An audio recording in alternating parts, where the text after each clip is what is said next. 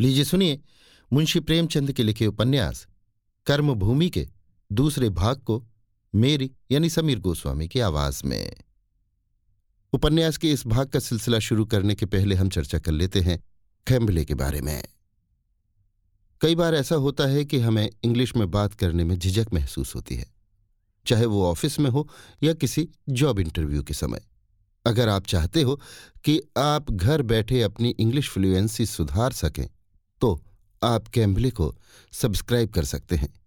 कैम्बले India का इकलौता app है, जहाँ आप one on one video call द्वारा ट्यूटर से इंग्लिश सीख सकते हैं। इनके सभी ट्यूटर नेटिव इंग्लिश स्पीकर हैं, जो यूएसए यूके कनाडा आदि देशों से हैं। ये एक पेड ऐप है, और अगर आप कहानी सुनो प्रोमो कोड यूज़ करते हैं तो आपको 32 प्रतिशत डिस्काउंट मिलेगा, जो कि किसी भी तीन महीने के प्लान पर होगा।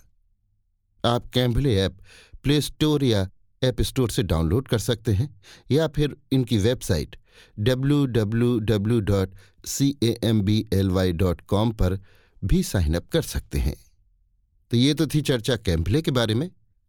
आइए सिलसिला शुरू करते हैं मुंशी प्रेमचंद के लिखे उपन्यास कर्मभूमि के अगले भाग का, मेरी यानी समीर गोस्वामी की आवाज़ में। अमरकांत के पिता लाला समरकांत बड़े उद्योगी पुरुष थे।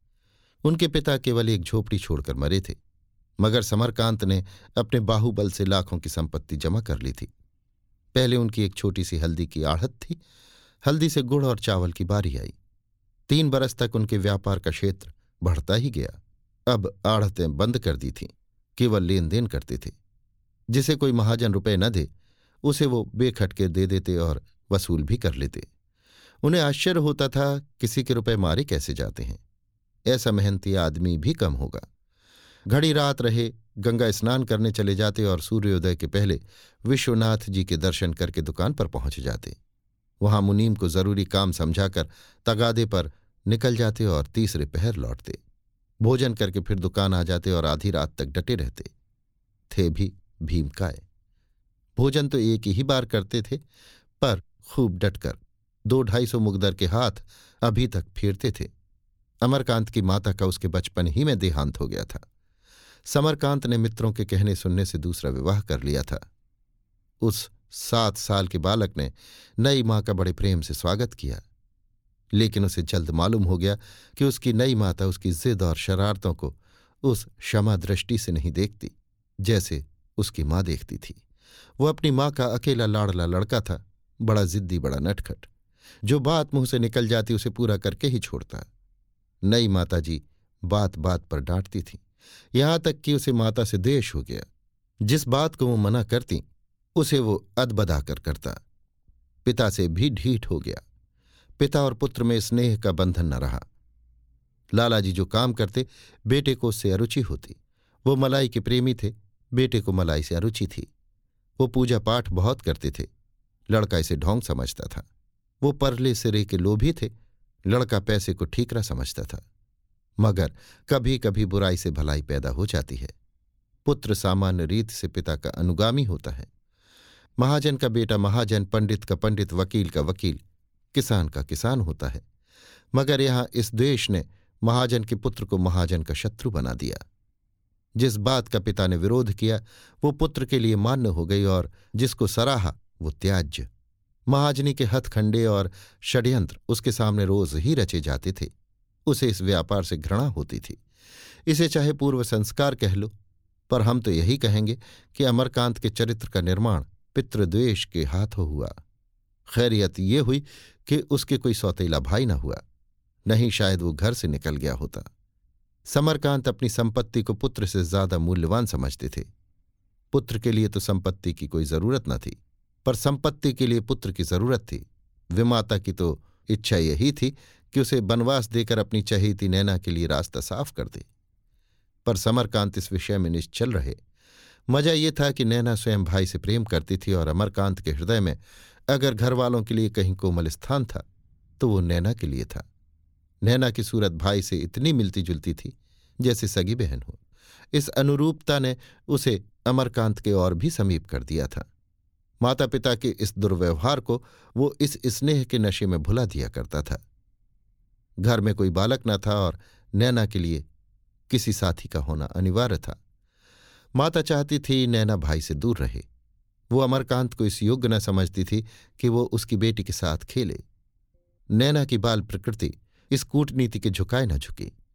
भाई बहन में ये स्नेह यहाँ तक बढ़ा कि अंत में मातृत्व को भी पराजित कर दिया।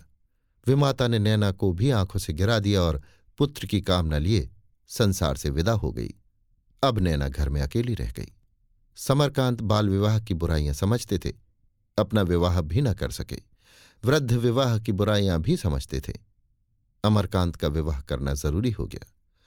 अब इस प्रस्ताव का विरोध कौन करता? अमरकांत की अवस्था उन्नीस साल से कम न थी। पर देह और बुद्धि को देखते हुए अभी किशोरावस्था ही में था। देह का दुर्बल, बुद्धि का मंद।